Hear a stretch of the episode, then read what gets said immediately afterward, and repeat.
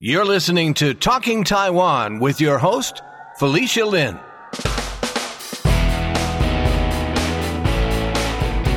Hello, this is Felicia, and this is the Talking Taiwan podcast. Today, our guest on the podcast is Chia Ting Ye, the founder and co-host of the Ketagalan Project. Welcome to the podcast, Chia Ting. Uh, hello, everybody. Great. So that our listeners know, um, the Ketagalan Project is in part a podcast which actually started just in October this year.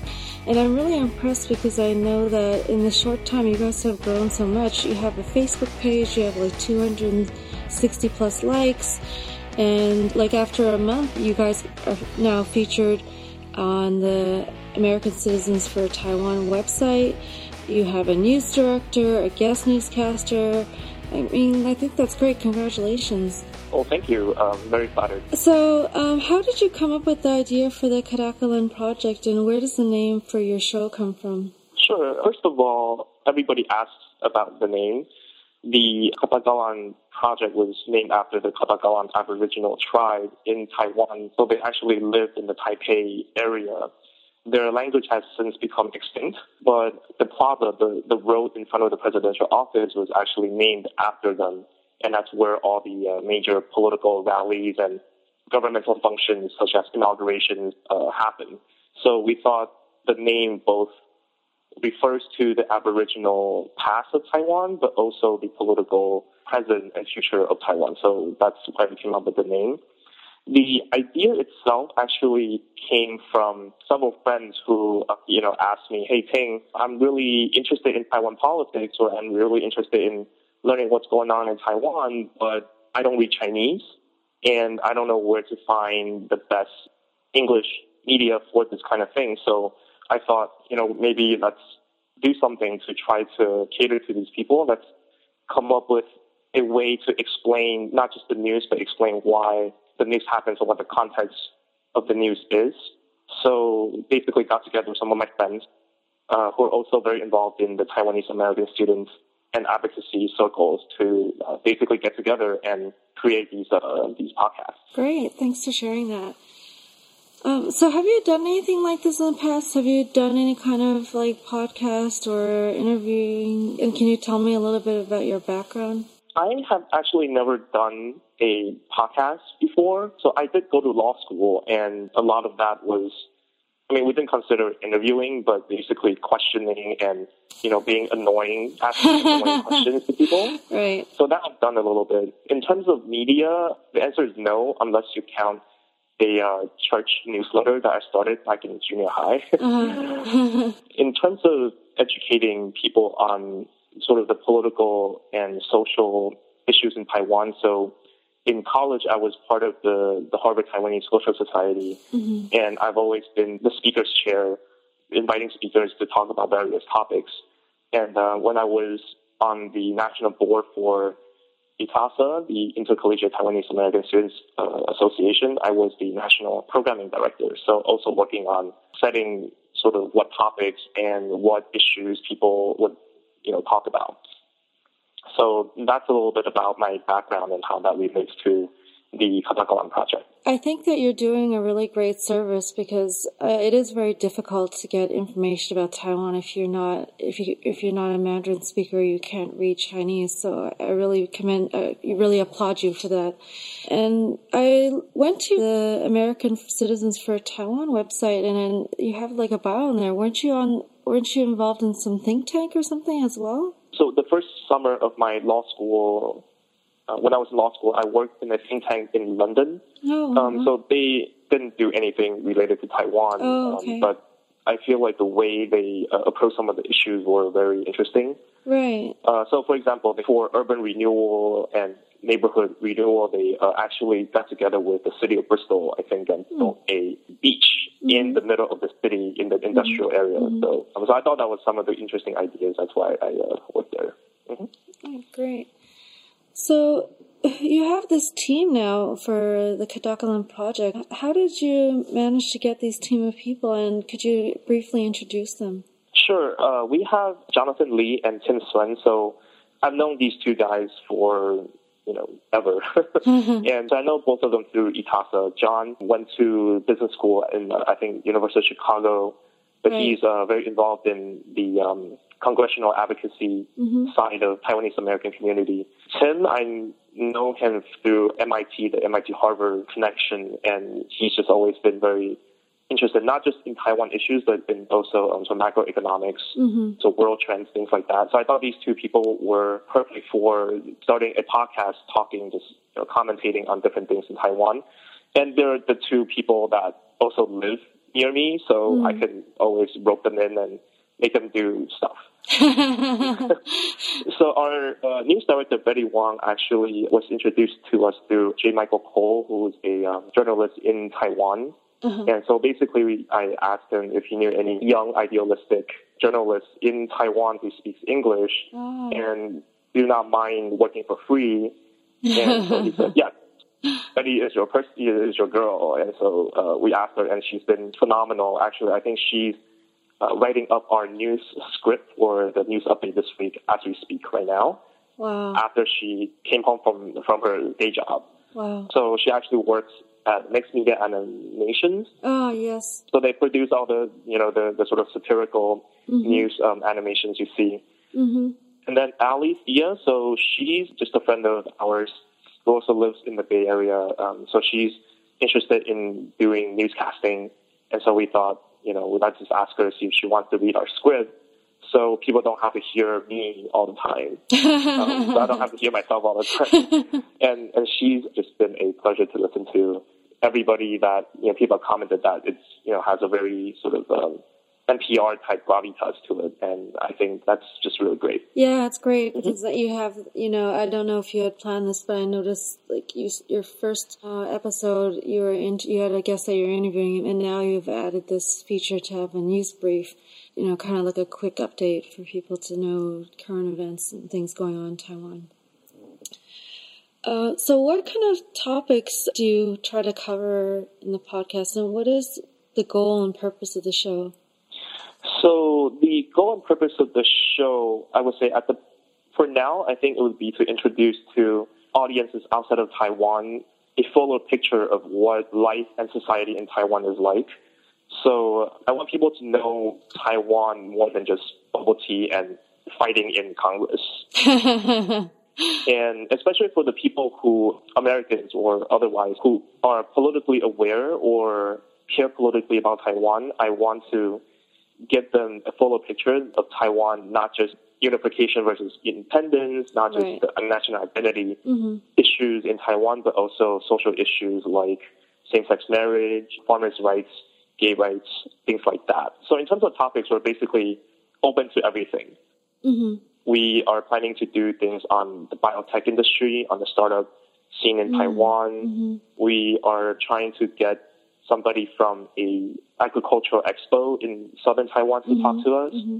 We are going to interview someone, actually the founder of an, an NGO working on education in rural areas in Taiwan, and mm-hmm. another organization working on reviving Aboriginal culture. So the topics basically range across everything, and as long as it's interesting and it's not something that people immediately think about, Right. uh, that's a topic that we want to do. Right. Well, that'd be interesting. I'm not sure if all of your guests are going to be able to speak English, so that'll be interesting. I'm not sure how you're going to handle that. We'll just probably ask them to cut their material in half, and one of us could translate for them. Right, right. So far, we've sought out people who speak English in Taiwan, so that hasn't been a problem for us. But uh, Right. yeah, Mhm. Yeah. And so I'm wondering, since I have you on the podcast, if you could give us a general like update or highlights of some of the more important recent news developments related to Taiwan. I think I would characterize the general trend in Taiwan as a slow but steady build up to a, a showdown between big business, government, and China on the one side, and basically the little guys on the other side. So a lot of the news that you see recently have been um, about, for example, land uh, expropriation abuses. So the government taking land through its uh, eminent domain powers, but then turning the land over to private developers for either luxury residential projects or um, industrial parks and factories. And that's, I think, part of the government, the current government at least, part of their push for freer trade, for more trade uh, liberalization, for more foreign investment, especially from China. And I think a lot of that is focused on factories, manufacturing, that type of industry where I think low reg- regulation, low cost mm-hmm. is central. So, and so on the other side, you have the traditional victims of uh, trade liberalization, uh, liberalization such mm-hmm. as farmers and right. laborers, and you see more of people come, sort of walking, taking us to the streets to fight for their rights. Mm-hmm. And I think overall, Taiwan is headed to a direction where it will have to decide how best to not just take care of the people who have less resources in society, but how to also rebuild and renew the economy. So I think that's where the trend is going, and I think that's a good framework to see all the news that's coming out of Taiwan. Right. And speaking of that, there have been some recent protests among the youth in Taiwan, right? Can you talk a little bit about that? So the students in Taiwan have been, I think, unusually active for the last, I would say maybe for the last five to ten years or so. I think one of the biggest student gatherings was the Wild Strawberry movement of several years ago, mm-hmm. where a lot of students gathered in Taipei to protest. It's actually very interesting because they're protesting the law on assembly, which basically requires any public assembly to have permission from the government to assemble. And so, you know, many people see that as a direct violation of their right to assembly if mm-hmm. the government has to then pre-approve it. So since then, I would say a lot of students have basically gone involved in various social issues, the ones that we mentioned before. And basically, you'll see these students in a lot of these protests. And I think part of the, the difference is that the political system in Taiwan is very focused on the Taiwan China relations mm-hmm. and not enough attention paid to social and economic issues to mm-hmm. the point where I think both of the major parties in Taiwan are actually not all that different when it comes to social and economic issues. Mm-hmm. So I think a lot of these people are basically feel that there's not much of an outlet for them in the ordinary course of politics. So basically that's why we're seeing a lot of these students take to the streets. Right, yeah. And so, just for our listeners, uh, the Assembly and Parade Law is a law in Taiwan, like dating back to the martial law era, that prohibits people from demonstrating or assembling publicly without having a permit. That's right. Mm-hmm. Yeah. Okay, and so what kind of feedback have you been getting so far on the Ketagalan project? Most of the feedback I've gotten is pretty good. I think we've had people in sort of the older generation, first generation Taiwanese Americans, who you know said this is a very good service. They will see if they can get their kids to listen to them. we haven't really gotten hate mail, so we're probably not as big as we should be.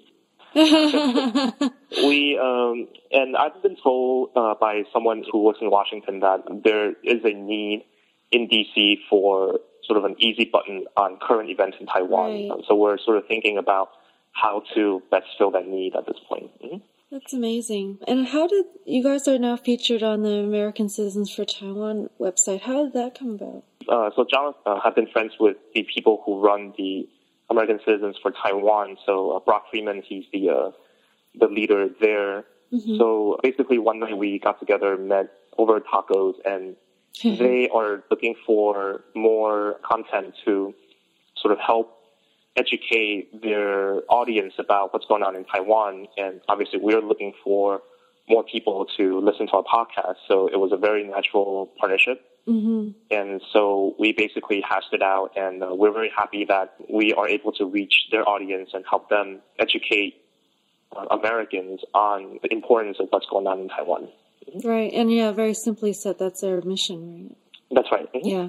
Yeah, I've contacted the American Citizens for Taiwan to be a future podcast guest, so I'm looking forward to that in the future. So, why do you feel it's so important to do a show like this? As I mentioned, I think there's a lot of people outside of Taiwan who would like to know what's going on in Taiwan, and the language barrier is the first thing. But I think more importantly, there's just not much coverage on Taiwan at all outside of Taiwan. mm-hmm. in, in any language. Mm-hmm. And even the English language media that comes out of Taiwan is based in Taiwan and I think caters to English speakers in Taiwan. Right. So I think there's basically not a very good perspective from outside of Taiwan looking in.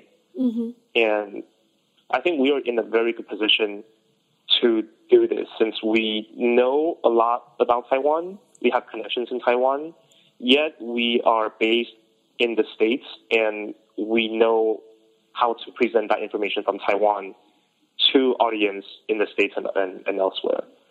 So I think that's sort of the most important job that we're doing right now. Yeah, absolutely. And so, who would you like to have on the show? Like, who would be your dream guest? We are actually working on getting Mayday to come to our show. Oh, interesting. uh, Can you tell okay, the audience a little bit about that? Uh, so Mayday is a band in Taiwan, pop band in Taiwan. They're, they're branding themselves right now as the the Beatles of the Chinese language, uh, mm-hmm. uh, Chinese speaking world. Mm-hmm. The first time I've heard of them was they're using Taiwanese, the Taiwanese language, mm. in their pop songs, which mm-hmm. I thought was very refreshing and interesting, and so that's why I started following them. Yeah. They are on tour in the States in spring. Yes. Uh, so we're trying to, you know, see if there's a 0.001% chance that they might respond to our email. so that's, they're basically, uh, I think in terms of dream candidate, I think they're, top, they're the number one right now. And I think otherwise, we definitely want to give room to people who are not covered in the media as much, and especially people in our generation in in their 20s, 30s, uh, even maybe in the 40s, doing interesting things that don't get covered. Right. So those kinds of people are really who we are going for. Uh-huh. And I think just as the last thought, I mean, if former President Lee Teng-hui would like to come on the oh. show, um, that would be very interesting. So yeah. we'll see we'll see how that goes. Well, yeah, if you're talking about people like that, maybe even like Po Ming would be an interesting person to have. The person who wrote the oh, sure, Declaration of, of Independence for Taiwan. Yeah. and also, like Mayday is interesting because the group has an activist bent, right? I think they do. And if we do interview them, that's be the theme of the interview. So how do they see combining their what they do in music to how they feel about political and social activism?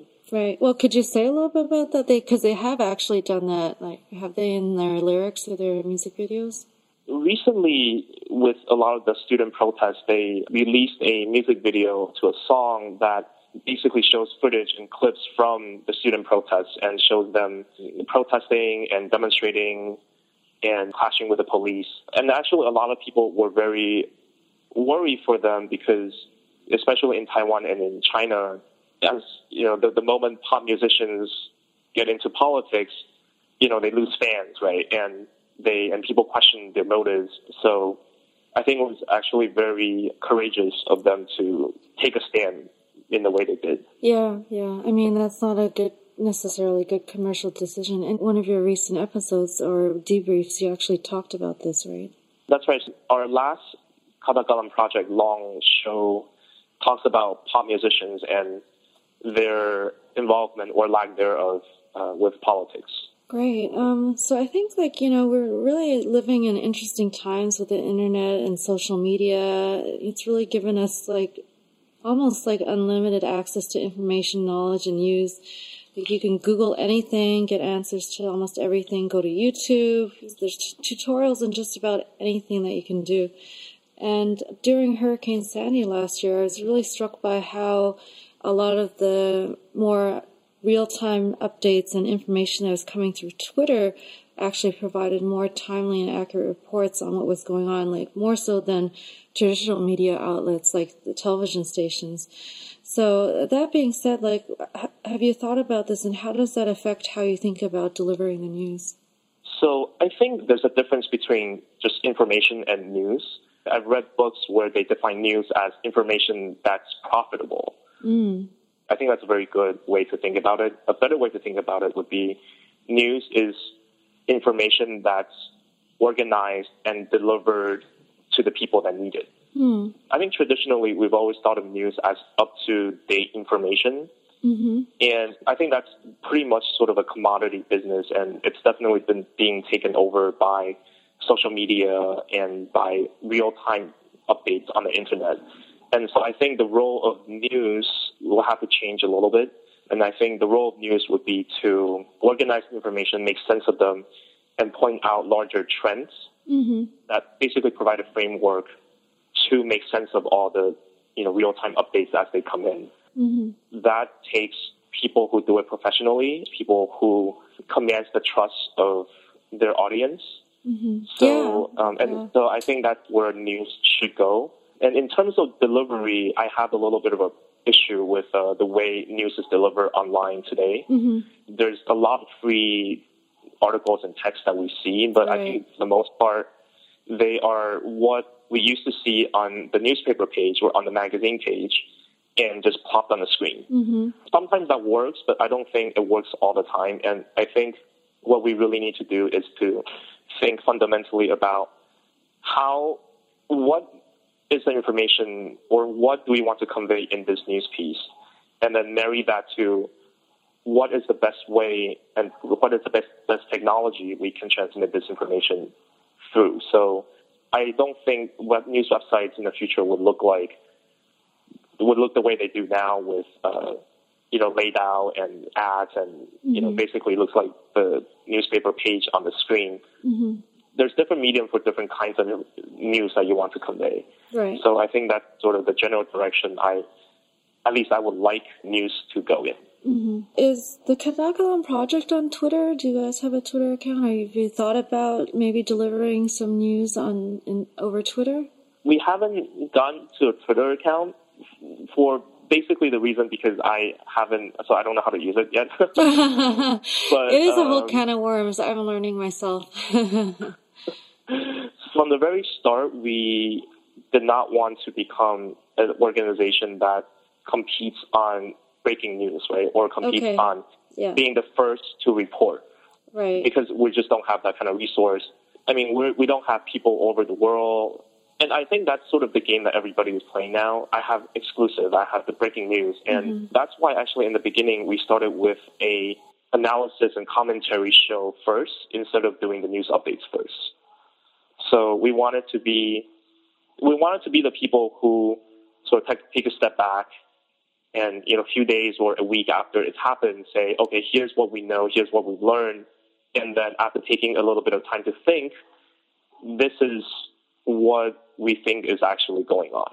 So right. This is a summary and the context. Right. And that's where we will compete with the other news outlets out there. I think our ultimate goal is world news for Taiwan and Taiwan news for the world. Mm. So we want to sort of be that bridge between what's going on in Taiwan, audiences in Taiwan, and then what's going on in the world and the audiences in the rest of the world. So that's sort of our ultimate direction. In terms of what we're planning for the future, we want to be more than just a podcasting group. We would like to go into all sorts of media, as uh, I've mentioned, anything that transmits the news well. And so that may be a magazine, that may be TV, video, that may be actually holding events and speaker and workshops. All of that is uh, sort of well within our realm of imagination.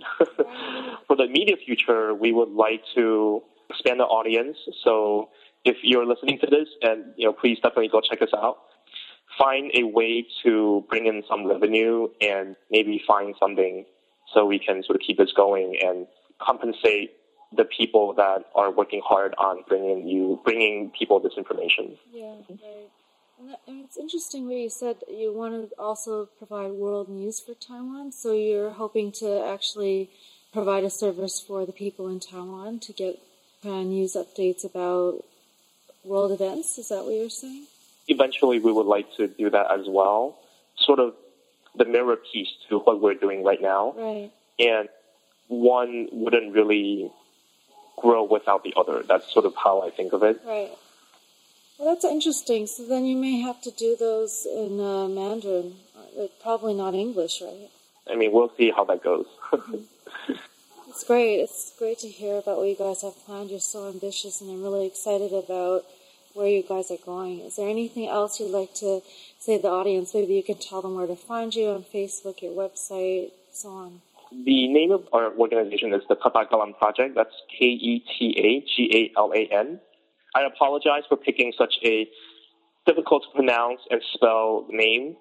If you search for us on Facebook or iTunes, you will find our Facebook page and our iTunes page, and you can download and listen to our podcast. So our Facebook page not only has our podcast, but also previews of upcoming podcasts and things of that sort. So uh, definitely come check it out. You know, I'm really excited if anyone ever messages us on Facebook or um, gets in touch with us any way they can. Uh, we would like to definitely talk to you and um, have you listen to us. Right. And do you guys have a website? Actually, right now we are working on one. Okay, so great. yeah, the answer is no. But Okay. the, the Facebook site is uh, our official site right now. Yeah, okay, so just look for Ketagalan Project on Facebook. Great, and it's such a pleasure having you on the podcast. Uh, I want to thank you for that. Um, congratulations on all the great work that you're doing. Thank you.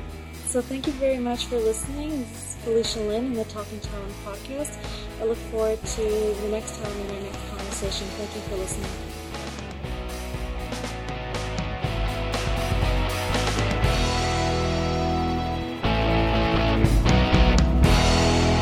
Talking Taiwan is brought to you by Forumosa.com.